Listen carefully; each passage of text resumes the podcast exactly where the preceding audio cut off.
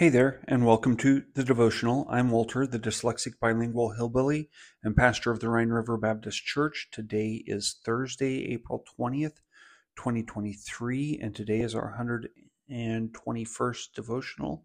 And today we're looking at the call of Nathanael. Um, I think this is one of those interesting calls that you see Christ making as he's going about and doing the business, the Father's business here. Um, we're still looking at him doing, being about the Father's business.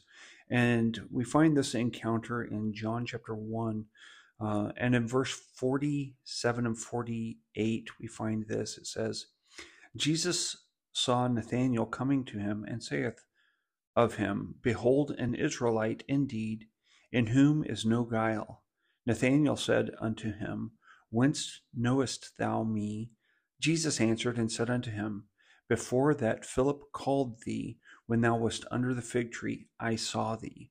And I love this encounter that we find with with Jesus and then Nathanael because um, it, it's first off you've got uh, someone that Christ has called already, and he is already doing what Christ is showing them to do. He's going out, he's finding someone close to him and bringing him to Christ. He's bringing his brother Nathanael, and when he brings him, he says, uh, "We find we found the Christ, or we found the one that Moses spoke of, the anointed one." Um, and, and, he gives his town, Jesus of Nazareth. And uh, Nathanael makes a famous statement Can any good thing come out of Nazareth? Uh, it's kind of funny because we will uh, be joking around sometimes, and somebody will say, Well, I come from Texas, or I come from Oklahoma, or I come from uh, Aurora, or I come from Marionville, or you know wherever you come from, and someone else will say, "Well, can any good thing come out of that place?" Um, and, and, it refers back to this, where Nathanael is speaking of Christ, and so uh, Nathanael already has a uh, kind of a skeptical um, mindset about Christ. Uh, he he's already judging him uh, who he is based on where he comes from. And boy, in our day and age, this is a problem that we have uh, right off the bat. If a person comes from the other side of the tracks, you might say, um, well, they can't be any good. They don't know what they're talking about. They're no of no use. We love to judge people uh, based on just where they come from, who they are is, is tied to where they come from. And Nathanael, um, he he's he's willing to come and see. He's skeptical, uh, but he thinks he already knows about Christ. And, and uh, Philip continues on and tells him, he says, just come and see. Check him out for yourself. And I think that's a good response for any of us uh, when we are talking to other people about Christ and they say, you know, this just doesn't seem right. Well, just come and see for yourself or check it out for yourself. I know I've done this numerous times is just encourage people to get into the Bible uh, and especially to start reading the Gospels and look at Jesus for themselves. Stop listening to the media, stop listening to um, other people. Get in and read it for yourself. Stop listening to me, for Pete's sake. Uh, it, it, what good does that do you? Get in and read it for yourself. I mean, uh, am I really that uh, wise that I can convince you just with my words? Uh, I hope I'm. Uh, I hope you're not that gullible. I hope you'll get in and study it out for yourself because really, um, we're easily deceived and um, we need to study things out for ourselves. But here, Philip, he says to Nathanael, just come and see, see for yourself. And so he comes to Jesus, and Jesus, um, before they even get there, uh, he says loud enough so that Nathanael can hear him. Oh, look, here comes someone, uh, an Israelite in whom no guile is. Now, we don't know what's going on here, but um, I think there was an inside thing going on between Nathanael and Jesus. I don't know if Nathanael uh, was committing some sort of sin under the fig tree. I don't know if he was praying and asking God to show him something.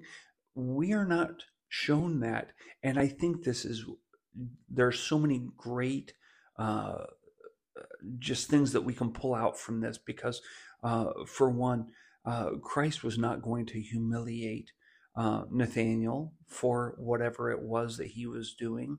Uh, he was letting Nathanael know, though, he knew what was going on.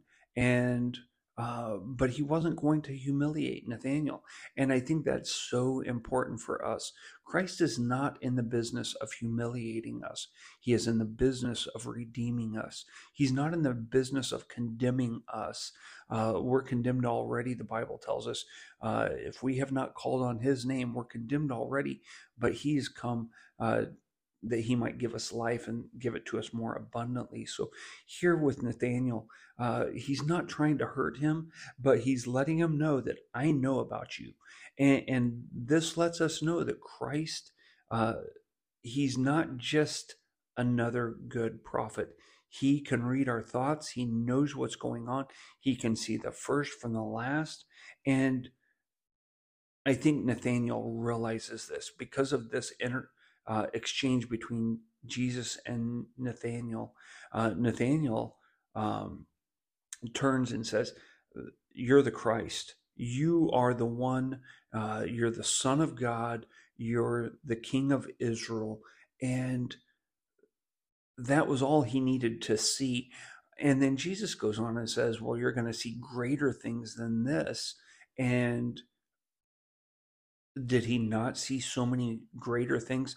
And still, uh, when the soldiers came to take Jesus away, it says that they all fled. Nathanael was no exception to this rule. At one point, he believes because of the miracle of Christ reading his thought. And then the next minute, he's fleeing and running for his life. And I, I find that Christ is still so, so very gracious. He still takes him back. And this begs the question for me what will we do with Jesus? Um, there are going to be times that we turn our back on Christ, probably. There are going to be times that we don't speak up when we ought to. And will we still continue to, will we come back to Christ and will we repent? Will we confess our sins? Will we get it right and continue following Him? Like Nathanael did, um, or will we stay stuck in our pride? Um, we should know that He sees us and loves us just the way we are. He knows everything about us, and He still loves us the way we are. Um, I, I heard this even just yesterday as I was listening to uh, a discussion on God uh, speaking about God, but uh, the question was, uh, does God love everybody the same? And I think he does because the Bible says God is love and he loves everyone. I truly believe. But because of the way that some people act towards him, he's able to display that love in a different way.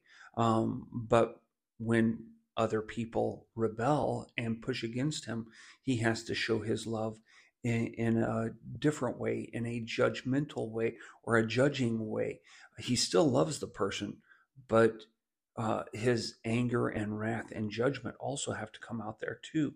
So he loves us the way we are. He sees the way we are and he loves us the way we are, but he refuses to let us stay that way. Uh, I think it was Max Lucado that made that statement that he loves us the way we are, but refuses to let us stay that way. Um, if we are willing to follow Christ, like Nathanael did, uh, we will need to turn everything over to Him, total control over to Him, and make Him our Lord, uh, make Him the one in charge. And that's quite a scary thing for many of us to do. We like to be the ones in charge. We don't like to turn over control to to someone else. But when we think about that Christ knows everything. He knows the first from the last. Why not turn over control to him? I mean, I love being here in Europe when we can take the train and go somewhere and not have to worry about am I on the right road? Am I going the right direction? Am I following the right laws? Do I have enough gas to get where I'm going? I love being on a train and just relaxing, looking out the window, enjoying the conversation. And when you're with Christ, you understand He's taking care of all that for us. Uh, the Bible set, tells us uh, in, in Matthew chapter 6, he says that if we will seek him first, all these things will be added unto us. The things that everyone else is seeking for, he will add those to us. But we're supposed to seek first his kingdom and his righteousness. So, will we make him our Lord? And it will be completely worth it. I am sure Nathanael said later on, that was so worth following Christ. I, I am so glad that I listened to Philip and I was willing to go out and see Christ for myself. And my admonition to us is to each and every one of us start looking at Christ for yourself. Don't just trust your pastor, don't just trust your parents, don't just trust your Sunday school teachers or the podcaster. Get in and study it out for yourself. He is worth it start enjoying him for yourself. Don't just hear about him, get to know him for yourself. So I hope that's an encouragement to you today to get in and get to know him a little bit more, take his yoke upon you, and learn of him. So uh, I hope that's a help. Until tomorrow, auf Wiederhören.